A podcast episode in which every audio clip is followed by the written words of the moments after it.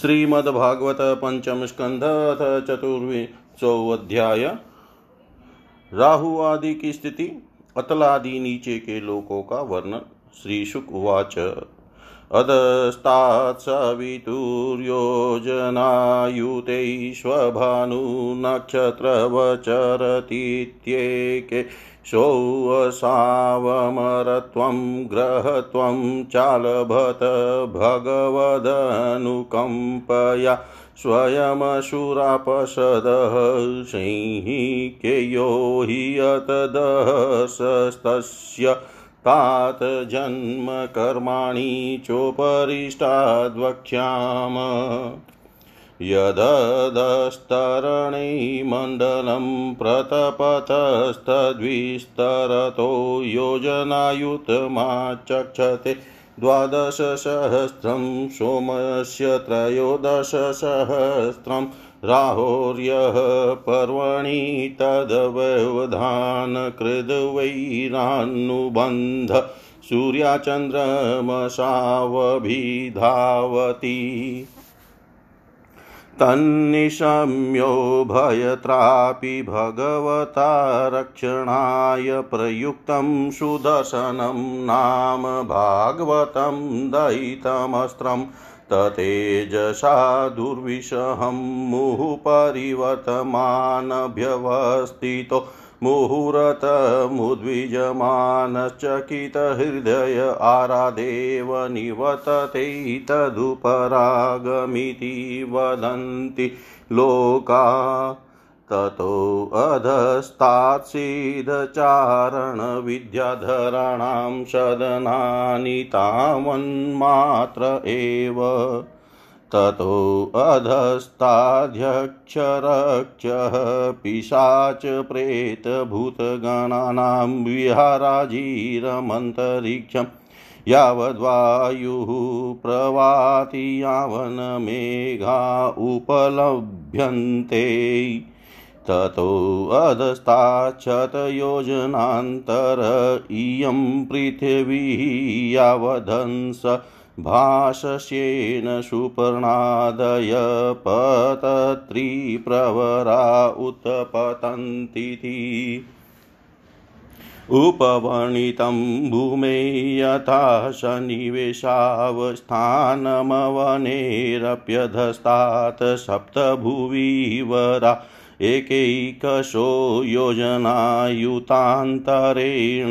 याम विस्तारेणोपक्लृप्ता अतलं वितलं सुतलं तलातलं महातलं रसातलं पातालमिति।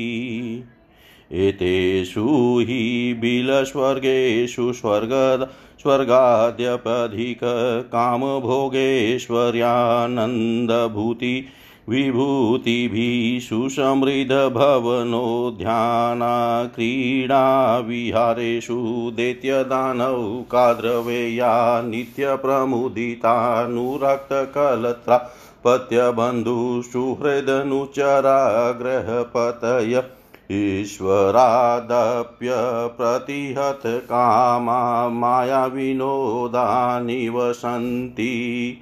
येषु महाराजमयेन मायाविना विनिर्मिताः पुरा पुरो नानामणिप्रवरप्रवेकविरचितविचित्रभवनप्राकार गोपुरसभा चेत्यचत्वारायतनादिभिना गाशुरमिथुनपारावत शुक सारिकाकीर्णकृत्रिमभूमिभिविवरेश्वरगृहोत्तमे समलङ्कृताश्च काशति। उद्यानानि चातितरां मन इन्द्रियाणानन्दिभिः कुसुमफलस्तबकसुभगिक शलयावनतरुचिरविटपविटपीनां लताङ्गालिङ्गितानां श्रीभिः समिथुनविविधविहङ्गं शयानाममलजलपुनानां झषकुलोल्लङ्घनक्षुभितनीरन्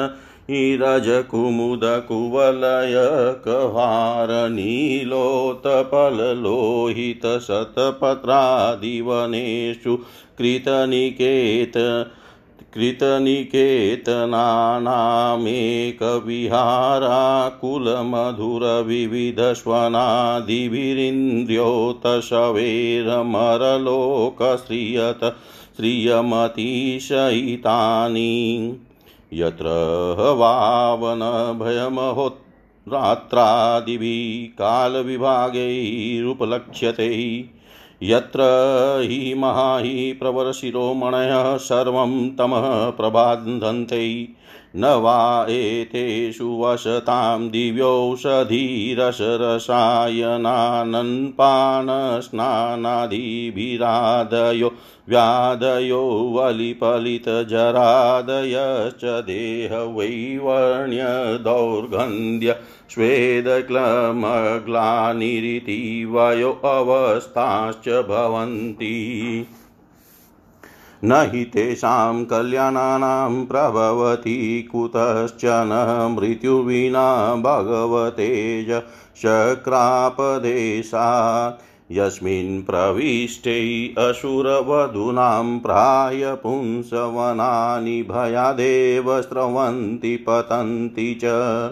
अथातलैमयपुत्रो शूरो बलो निवसति येन वा इह सृष्टा शणवतीर्मार्या काश्चनाध्यापि मायाविनो धारयन्ति यस्य च दृम्बमाणस्य मुखतस्त्रय स्त्रीगणा उदपद्यन्तस्वैरिण्यः कामिन्य पुश्चल्य इति वा इति या वै विलायनं प्रविष्टं पुरुषं रसेन हाटकाखेन साधयित्वा स्वविलासावलोकनानुरागस्मितसल्लापोपनुगुहनादिभिश्वेरं किल रमयन्ति यस्मिन्नुपयुक्ते पुरुषः ईश्वरोऽहं सिद्धोऽहमित्यु मिथ्ययुतमहागजबलमात्मानमभिमन्यमान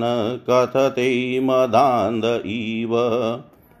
ततोऽधस्ताद्वितले हरो भगवान् हाटकेश्वर स्वपाशदभूतगणावृत प्रजापति सर्गोपबृह्णाय भवो भवान्या सह मिथुनीभूत आस्ते, यत प्रवृता सरितप्रवरा हाटकी नाम भवयो भवयो वीर्येण यत्र चित्रभानुमातरैश्वना समिद्यमान ओजसा। पिबति तनिष्ठयुतं हाटकाख्यं सुवर्णं भूषणेनासुरेन्द्रा वरोधेषु पुरुषा स पुरुषिभिधारयन्ति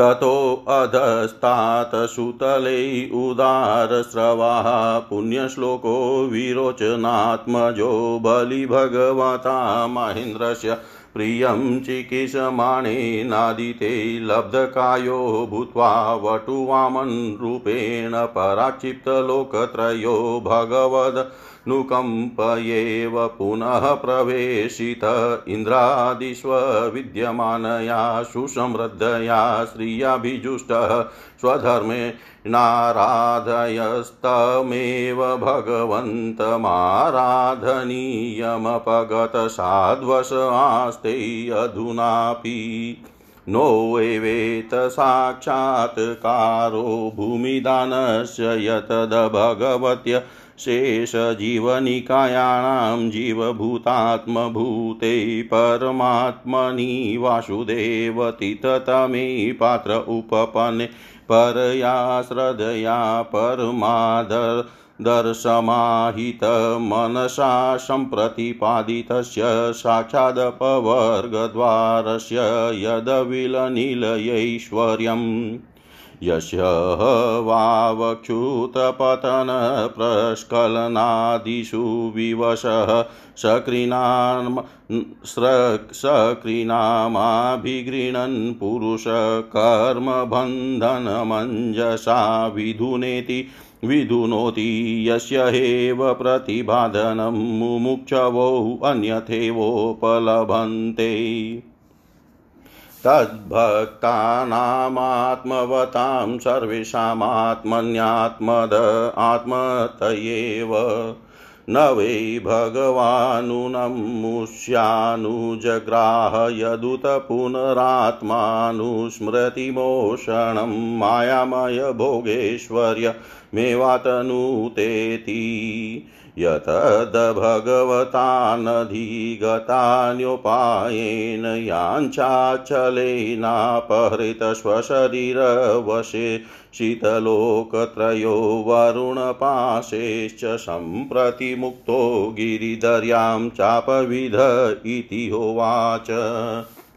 नूनं बतायं भगवानर्थेषु न निष्णातो योषावीन्द्रो यस्य सचिवो मन्त्राय वृत एकान्ततो बृहस्पतिस्तमतिहाय स्वयमुपेन्द्रे नात्मानमा मया च तात्मनश्चाशिषो नो एव तद्यास्यमतिगम्भीरवयसकालस्य मन्वन्तरपरिवृतं कियलोकत्रयमिदम् यस्यानुदास्यमेवास्मत्पितामह किल वव्रे न तु स्वपित्रयं यदुता कुतो भय पदं दीयमानं भगवत परमिति भगवतो परते खलु स्वपैतरी तस्य महानुभावस्यानुपथममृजित्कषाय को वास्मद्विदपरीण भगवदनुग्रह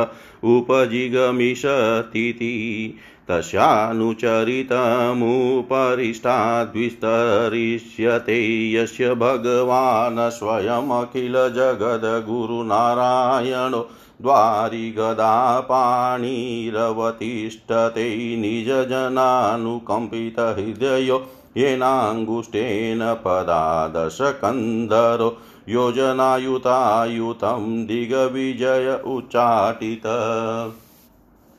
ततोऽधस्तातलातले मयो नाम दानवेन्द्रस्त्रिपुराधिपति भगवता पुरारिणा त्रिलोकीशं चिकिषुणा निदग्धस्वपुरत्रयस्थप्रसादालब्धपदो मायाविनामाचार्यो महादेवेन परिरक्षितो विगतसुदशन्भयो महीयते।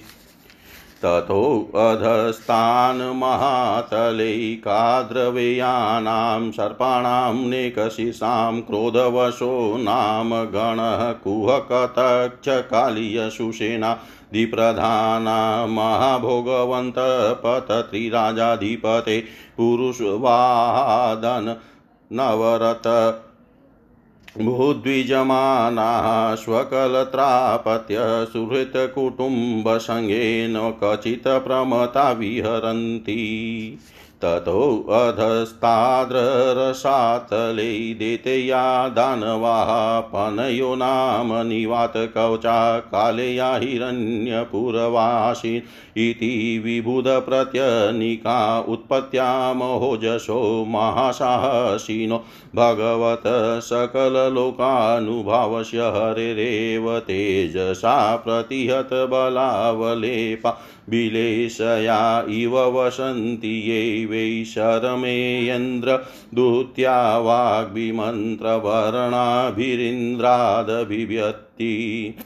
वाग्विमन्त्रवर्णाभिरिन्द्रादभिव्यक्ति ततोऽधस्तात् पाताले नागलोकपतयो वासुकिप्रमुखाः शङ्खकुलिकमहाशङ्खश्वेतधनञ्जय धृतराष्ट्र शङ्खचूडकम्बलाश्वतरदेवदत्ता दयो महाभोगिनो महामसा निवसन्ति येषामुहवे पञ्चसप्तदशशतसहस्रशिषाणां फनाशु विरचिता महामणयो रोचिष्णव पातालविवरतिमिरनिकरं स्वरोचिषा विधमन्ति स्वरोचिषा विधमन्ति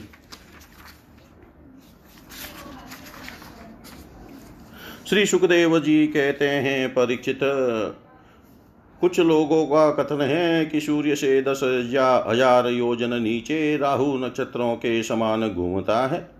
इसने भगवान की कृपा से ही देवत्व और ग्रहत्व प्राप्त किया है। स्वयं यह सिंगिका का पुत्र सुराधम होने के कारण किसी प्रकार इस पद के योग्य नहीं है। इसके जन्म और कर्मों का हम आगे वर्णन करेंगे। सूर्य का जो यह अत्यंत तपता हुआ मंडल है, उसका विस्तार दस हज़ार योजन बतलाया जाता है। इसी प्रकार चंद्रमंडल का विस्तार बारह हज़ार योजन है और राहु का तेरह हज़ार योजन।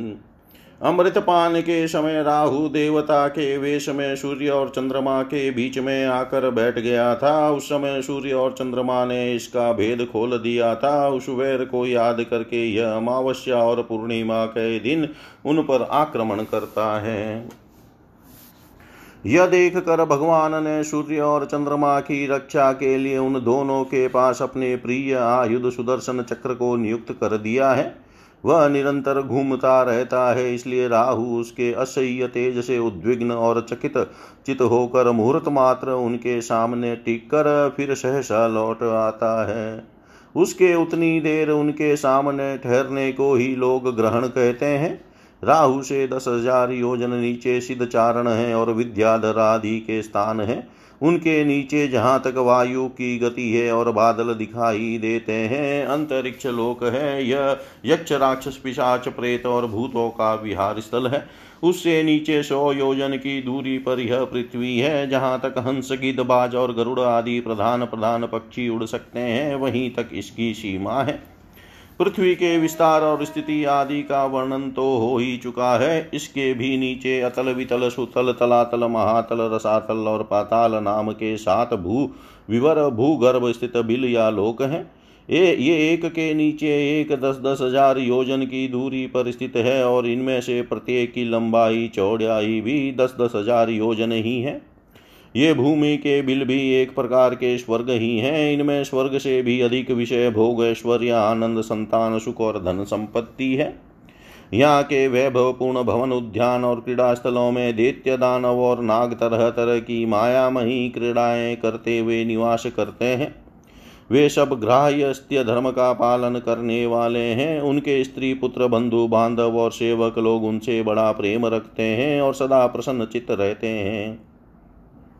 उनके भोगों में बाधा डालने की इंद्रादि में भी सामर्थ्य नहीं है।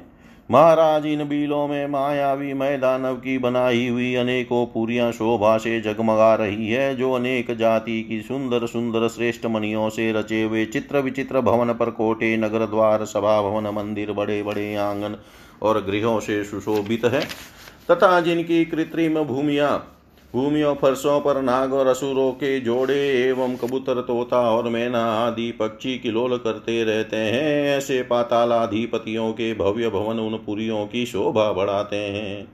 वहाँ के बगीचे भी अपनी शोभा से देवलोक के उद्यानों को, उद्यानों की शोभा को मात करते हैं। उनके उन उनमें अनेकों वृक्ष हैं, जिनकी सुंदर डालियाँ फल फूलों के गुच्छों और कोमल कौपलों के भार से झुकी रहती है तथा जिन्हें तरह तरह की लताओं ने अपने अंग पास से बाँध रखा है। वहाँ जो निर्मल जल से भरे हुए अनेकों जलाशय हैं, उनमें विविध विहंगों के जोड़े विलास करते रहते हैं। इन वृक्षों और जलाशयों की सुषमा से वे उद्यान बड़ी शोभा पाते हैं। उन जलाशयों में रहने वाली मछलियाँ जब खिलवाड़ करती हुई उछलती है, तब उनका जल हिल उठता है। साथ ही जल के ऊपर उगे हुए कमल कुमुद कुवलय कव्यार नील कमल, लाल कमल और सतपत्र कमल आदि के समुदाय भी हिलने लगते हैं। इन कमलों के वनों में रहने वाले पक्षी अविराम क्रीड़ा कौतुक करते हुए भांति भांति की बड़ी मीठी बोली बोलते रहते हैं, जिसे सुनकर मन और इंद्रियों को बड़ा ही आह्लाद होता है। उस समय समस्त इंद्रियों में उत्सव सा छा जाता है। वहाँ सूर्य का प्रकाश नहीं जाता, इसलिए दिन रात आदि काल विभाग का भी कोई खटका नहीं देखा जाता। वहाँ के संपूर्ण अंधकार को बड़े बड़े नागों के मस्तकों की मनिया ही दूर करती है। इन लोकों के निवासी जन औषधि रस रसायन अनपान और स्नान आदि का सेवन करते हैं। वे सभी पदार्थ दिव्य होते हैं। इन दिव्य वस्तुओं के सेवन से उन्हें मानसिक या शारीरिक रोग नहीं होते, तथा झूरियाँ पड़ जाना, बाल पक जाना, बुढ़ापा आ जाना, देह का कांतिहीन हो जाना, शरीर में से दुर्गंध आना, पसीना चूना, थकावट अथवा शिथिलता आना, तथा आयु के साथ शरीर की अवस्थाओं का बदलना, ये कोई विकार नहीं होते। वे सदा सुंदर, स्वस्थ, जवान और शक्ति संपन्न रहते हैं। उन पुण्य उन पुण्य पुरुषों की, भगवान के तेज रूप सुदर्शन चक्र के सिवा और किसी साधन से मृत्यु नहीं हो सकती। सुदर्शन चक्र के तो आते ही भय के कारण असुर रमणियों का गर्भस्राव और गर्भपात हो जाता है। अतल लोक में मैदानव का पुत्र असुर बल रहता है। उसने छियानवे प्रकार की माया रची है। उनमें से कोई कोई आज भी मायावी पुरुषों में पाई जाती है। उसने एक बार जम्बाई ली थी। उस समय उसके मुख से श्वेरिणी, केवल अपने वर्ण के पुरुषों से रमण करने वाली, कामिनी अन्य वर्णों के पुरुषों से भी समागम करने वाली और पुंसचली, अत्यंत चंचल स्वभाव वाली तीन प्रकार की स्त्रियाँ उत्पन्न हुई। ये उस लोक में रहने वाले पुरुषों को हाटक नाम का रस पिलाकर संभोग करने में समर्थ बना लेती है और फिर उनके साथ अपनी हाव भाव मही, चितवन प्रेम मही, मुस्कान प्रेमालाप और आलिंगन आदि के द्वारा यथेष रमण करती है। उस हाटक रस को पीकर मनुष्य मदांध सा हो जाता है और अपने को दस हज़ार हाथियों के समान बलवान समझकर मैं ईश्वर हूँ, मैं सिद्ध हूँ, इस प्रकार भड़क कर बातें करने लगता है। उसके नीचे वितल लोक में भगवान हाटकेश्वर नामक महादेव जी अपने पार्षद भूतगणों के सहित रहते हैं। वे प्रजापति की सृष्टि की वृद्धि के लिए भवानी के साथ विहार करते रहते हैं। उन दोनों के तेज से वहाँ हाटकी नाम की एक श्रेष्ठ नदी निकलती है। उसके जल को वायु से प्रज्वलित अग्नि बड़े उत्साह से पीता है। वह जो हाटक नाम का सोना थूकता है, उसे बने हुए आभूषणों को दैत्य राजों के अंतपुरों में स्त्री पुरुष सभी धारण करते हैं।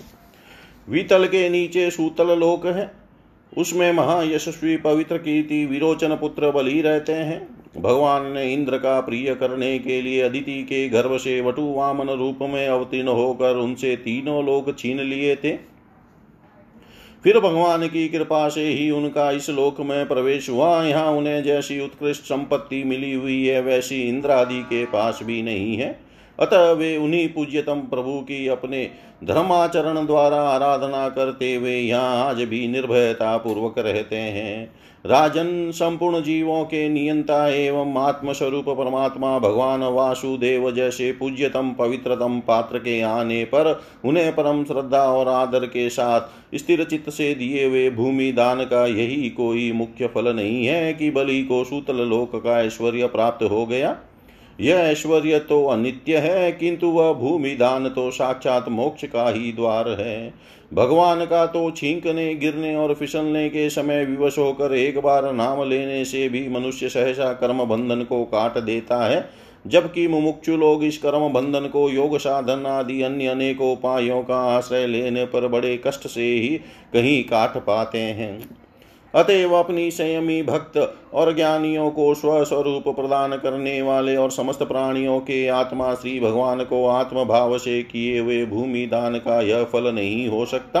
भगवान ने यदि बलि को उसके सर्वस्व दान के बदले अपनी विस्मृति कराने वाला यह मायामय भोग और ऐश्वर्य ही दिया तो उन्होंने उस पर यह कोई अनुग्रह नहीं किया। जिस समय कोई और उपाय न देख कर भगवान ने याचना के छल से उसका त्रिलोकी का राज्य छीन लिया और उसके पास केवल उसका शरीर मात्र ही शेष रहने दिया, तब वरुण के पासों में बाँध कर पर्वत की गुफा में डाल दिए जाने पर उसने कहा था, खेद है यह ऐश्वर्यशाली इंद्र विद्वान होकर भी अपना सच्चा स्वार्थ सिद्ध करने में कुशल नहीं है। इसने सम्मति लेने के लिए अनन्य भाव से बृहस्पति जी को अपना मंत्री बनाया, फिर भी उनकी अवहेलना करके इसने श्री विष्णु भगवान से उनका दास्य न मांग कर उनके द्वारा मुझसे अपने लिए ये भोग ही मांगे। ये तीन लोग तो केवल एक मनवंतर तक ही रहते हैं, जो अनंत काल का एक अवयव मात्र है। भगवान के कई कार्य के आगे भला इन तुच्छ भोगों का क्या मूल्य है? हमारे पितामह प्रहलाद जी ने भगवान के हाथों अपने पिता हिरण्यकशिपु के मारे जाने पर प्रभु की सेवा का ही वर मांगा था। भगवान देना भी चाहते थे तो भी उनसे दूर करने वाला समझकर उन्होंने अपने पिता का निष्कंटक राज्य लेना स्वीकार नहीं किया। वे बड़े महानुभाव थे। मुझ पर तो न भगवान की कृपा ही है। और न मेरी वासनाएँ वासनाएँ शांत हुई है। फिर मेरे जैसा कौन पुरुष उनके पास पहुँचने का साहस कर सकता है? राजन, इस बलि का चरित हम आगे विस्तार से कहेंगे। अपने भक्तों के प्रति भगवान का हृदय दया से भरा रहता है। इसी से अखिल जगत के परम पूजनीय गुरु भगवान नारायण हाथ में गदा लिए सुतल लोक में राजा बलि के द्वार पर सदा उपस्थित रहते हैं। एक बार जब दिग्विजय करता हुआ घमंडी रावण वहाँ पहुँचा, तब उसे भगवान ने अपने पैर के अंगूठे की ठोकर से ही लाखों योजन दूर फेंक दिया था। सुतल लोक से नीचे तलातल है, वहाँ त्रिपुराधिपति दानवराजमय रहता है। पहले तीनों लोकों को शांति प्रदान करने के लिए भगवान शंकर ने उसके तीनों पूर्व भस्म कर दिए थे। फिर उन्हीं की कृपा से उसे यह स्थान मिला। वह मायावियों का परम गुरु है और महादेव जी के द्वारा सुरक्षित है। इसलिए उसे सुदर्शन चक्र से भी कोई भय नहीं है। वहाँ के निवासी उसका बहुत आदर करते हैं। उसके नीचे महा तल में कद्रु से उत्पन्न हुए अनेक सिरों वाले सर्पों का क्रोधवश नामक एक समुदाय रहता है। उनमें कुहक, तक्षक काली और सुषेण आदि प्रधान हैं। उनके बड़े बड़े फन हैं। वे सदा भगवान के वाहन पक्षी राज गरुड़ जी से डरते रहते हैं। तो भी कभी कभी अपने स्त्री, पुत्र, मित्र और कुटुंब के संग से प्रमत होकर विहार करने लगते हैं। उसके नीचे रसातल में पणि नाम के दित्य और दानव रहते हैं। वे निवात कवच काले और हिरण्य पुरवासी भी कहलाते हैं। इनका देवताओं से विरोध है। ये जन्म से ही बड़े बलवान और महान साहसी होते हैं। किंतु जिनका प्रभाव संपूर्ण लोकों में फैला हुआ है, उन श्रीहरि के तेज से बलाभिमान चूर्ण हो जाने के कारण ये सर्पों के समान लुक छिप कर रहते हैं तथा इंद्र की दूती शर्मा के कहे हुए मंत्र वर्ण रूप वाक्य के कारण सर्वदा इंद्र से डरते हैं। रसातल के नीचे पाताल है, वहाँ शंख कुलिक, महाशंख श्वेत धनंजय, धृतराष्ट्र शंखचूड़ कंबल अश्वतर और देवदत्ता आदि बड़े क्रोधी और बड़े बड़े फनों वाले नाग रहते हैं।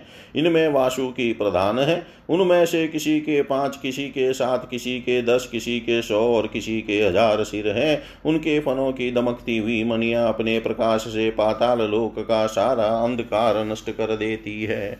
इति श्रीमद्भागवते महापुराणे पारमहंस्यां सहितायां पञ्चम स्कन्धे राह व्याधिस्थितिबिलस्वर्गमर्यादा निरूपणं नाम चतुर्विंशोऽध्याय सर्वं श्रीशां सदाशिवार्पणम् अस्तु। ॐ विष्णवे नमः, ॐ विष्णवे नमः, ॐ विष्णवे नमः।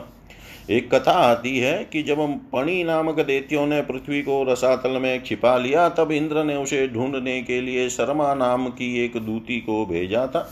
शर्मा से देत्यों ने संधि करनी चाहिए, परंतु शर्मा ने संधि न करके इंद्र की स्तुति करते हुए कहा था हता इंद्रेण पनय सैध्वम हे पणिगण, तुम इंद्र के हाथ से मरकर पृथ्वी पर सो जाओ, इसी साप के कारण उन्हें सदा इंद्र का डर लगा रहता है। ॐ तत्सत् ॐ तत्सत् ॐ तत्सत्। श्रीमद्भागवतः पञ्चमस्कन्धः पञ्चविंशोऽध्याय श्रीशङ्कर्षन् का विवरण और स्तुति श्रीशुक उवाच तस्य मूलदेशे त्रिसन्ध्यो जनसहस्रान्तर आस्ते या वै कला भगवतस्तामसि समाख्यातानन्त इति सात्वत्तिया दृष्टिदृश्ययौ सङ्कर्षणमहमित्यभिमानलक्षण यं सङ्कर्षणमित्याचक्षते यस्येदं चितिमण्डलं भगवतो अनन्तमूर्तेः सहस्रशिरसः एकस्मिन्नेव शिशानि ध्रियमाणं सिद्धार्थ इव लक्ष्यते। यस्य वा इदं कालेनोपसञ्जिहिषतोऽमसविरचितरुचिरभ्रमदभ्रुवोरन्तरे रेण साङ्कर्षणो नाम रुद्र एकादशव्यूस्त्रयक्ष स्त्रीशिखं शूलमुतभ्यन्न उदतिष्ठत।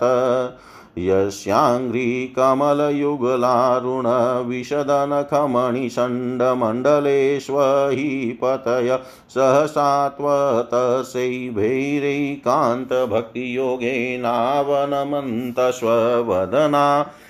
सहसात्वतसैभैरैकान्तभक्तियोगेनावनमन्तस्वदना परिस्फुरतकुण्डलप्रभामण्डितगण्डस्थलान्यतिमनोहराणि प्रमुदितमनसः खलु विलोकयन्ति। यशेव हि नागराजकुमार्य आशिष आशासानाचार्यवङ्गवलय विलसित।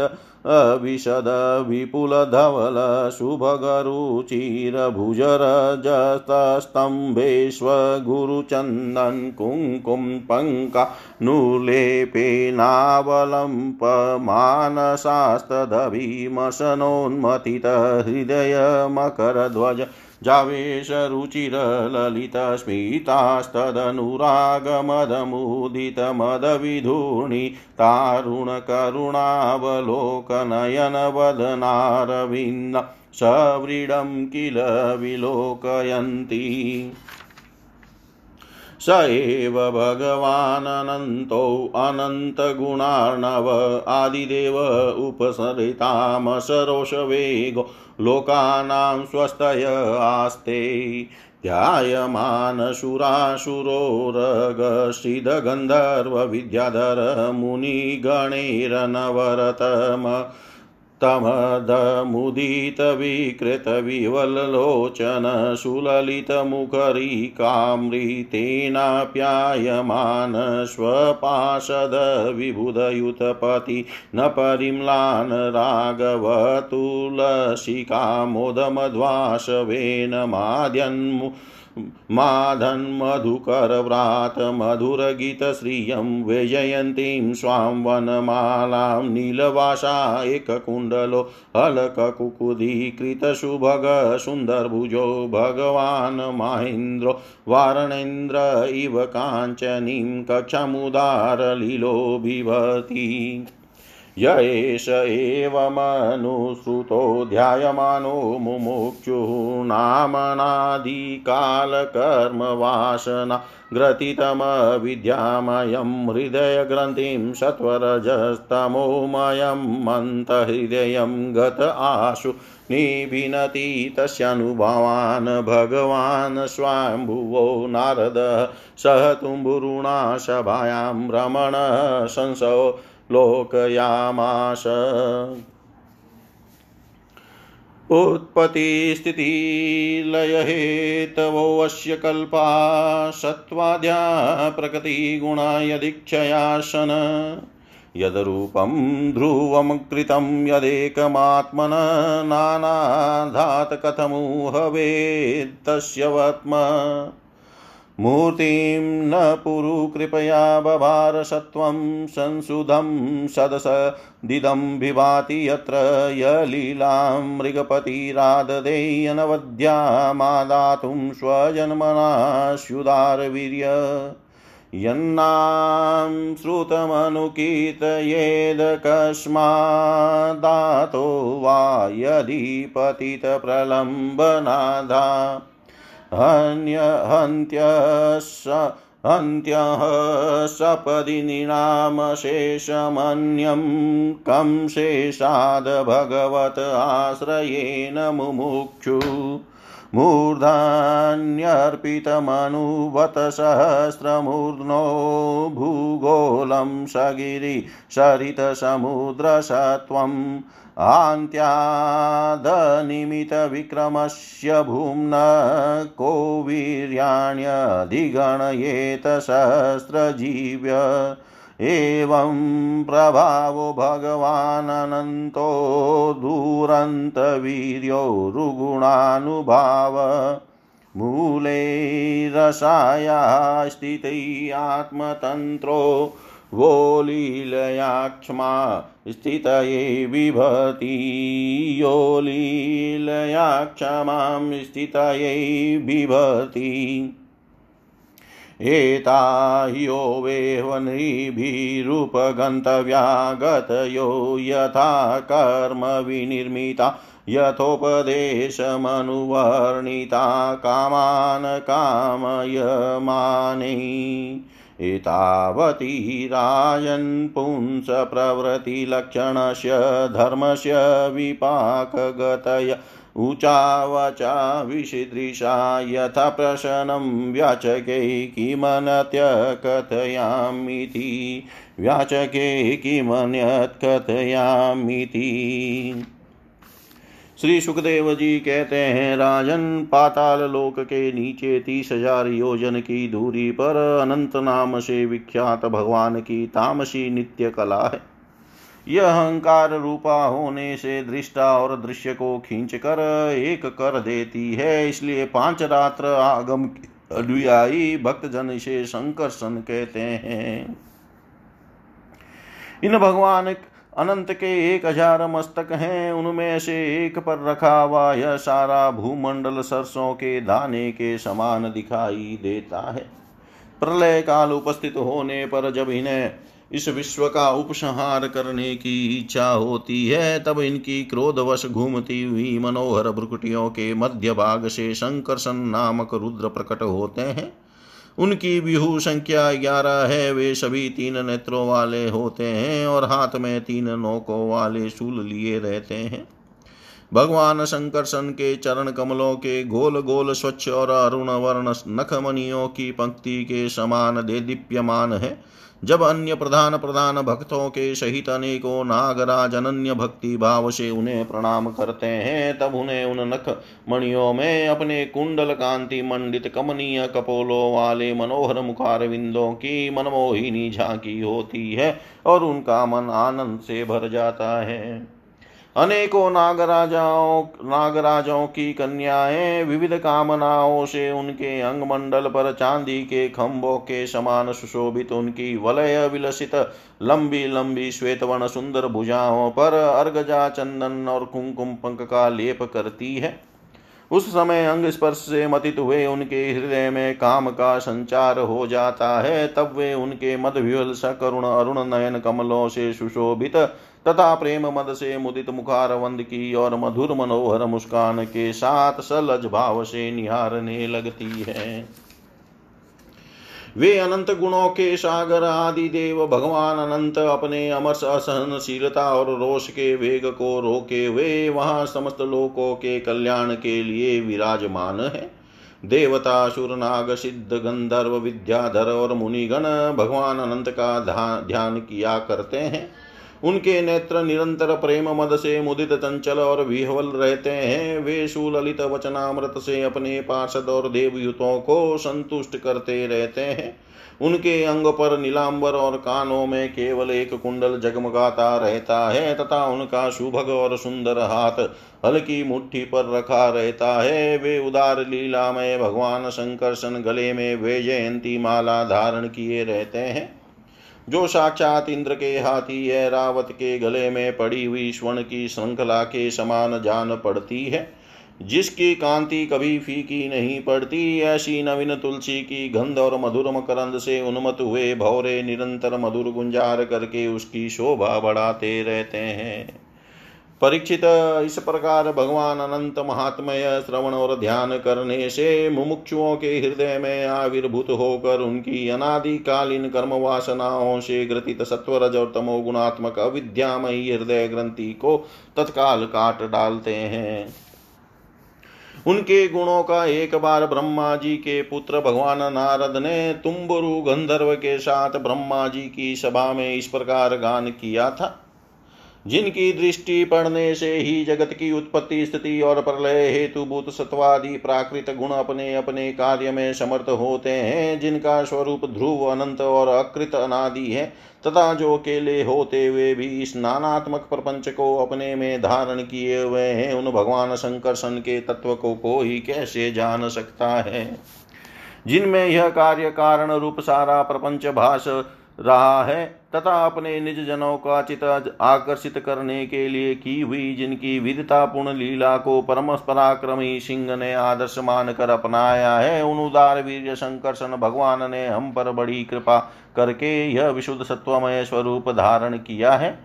जिनके सुने सुनाए नाम का कोई पीड़ित अथवा पतित पुरुष अकस्मात अथवा हँसी में भी उच्चारण कर लेता है तो वह पुरुष दूसरे मनुष्यों के भी सारे पापों को तत्काल नष्ट कर देता है। ऐसे शेष भगवान को छोड़कर मुमुक्षु पुरुष और किसका आश्रय ले सकता है? यह पर्वत नदी और समुद्र आदि से पूर्ण संपूर्ण भूमंडल उन सहस्त्र शीर्षा भगवान के एक मस्तक पर एक रजकण के समान रखा हुआ है। वे अनंत है। इसलिए उनके पराक्रम का कोई परिमाण नहीं है। किसी के हज़ार जीवे हो तो भी उन सर्वव्यापक भगवान के पराक्रमों की गणना करने का साहस वह कैसे कर सकता है? वास्तव में उनके वीर अतिशय गुण और प्रभाव असीम है। ऐसे प्रभावशाली भगवान अनंत रसातल के मूल में अपनी ही महिमा में स्थित स्वतंत्र है और संपूर्ण लोकों की स्थिति के लिए लीला से ही पृथ्वी को धारण किए हुए हैं। राजन भोगों की कामना वाले पुरुषों की अपनी कर्मों के अनुसार प्राप्त होने वाली भगवान की रची हुई ये ही गतियाँ हैं। इन्हें जिस प्रकार मैंने गुरु मुख से सुना था, उसी प्रकार तुम्हें सुना दिया। मनुष्य को प्रवृत्ति रूप धर्म के परिणाम में प्राप्त होने वाली जो परस्पर विलक्षण ऊँची नीची गतियाँ हैं, वे इतनी ही है। इन्हें तुम्हारे प्रश्न के अनुसार मैंने सुना दिया। अब बताओ और क्या सुनाऊं। इति श्रीमद्भागवते महापुराणे पारमहंस्यां संहितायां पञ्चम स्कन्धे भुवि नाम पञ्चविंशोऽध्याय सर्वं श्रीशां सदाशिवार्पणम् अस्तु। ॐ विष्णवे नमः, ॐ विष्णवे नमः, ॐ विष्णवे नमः।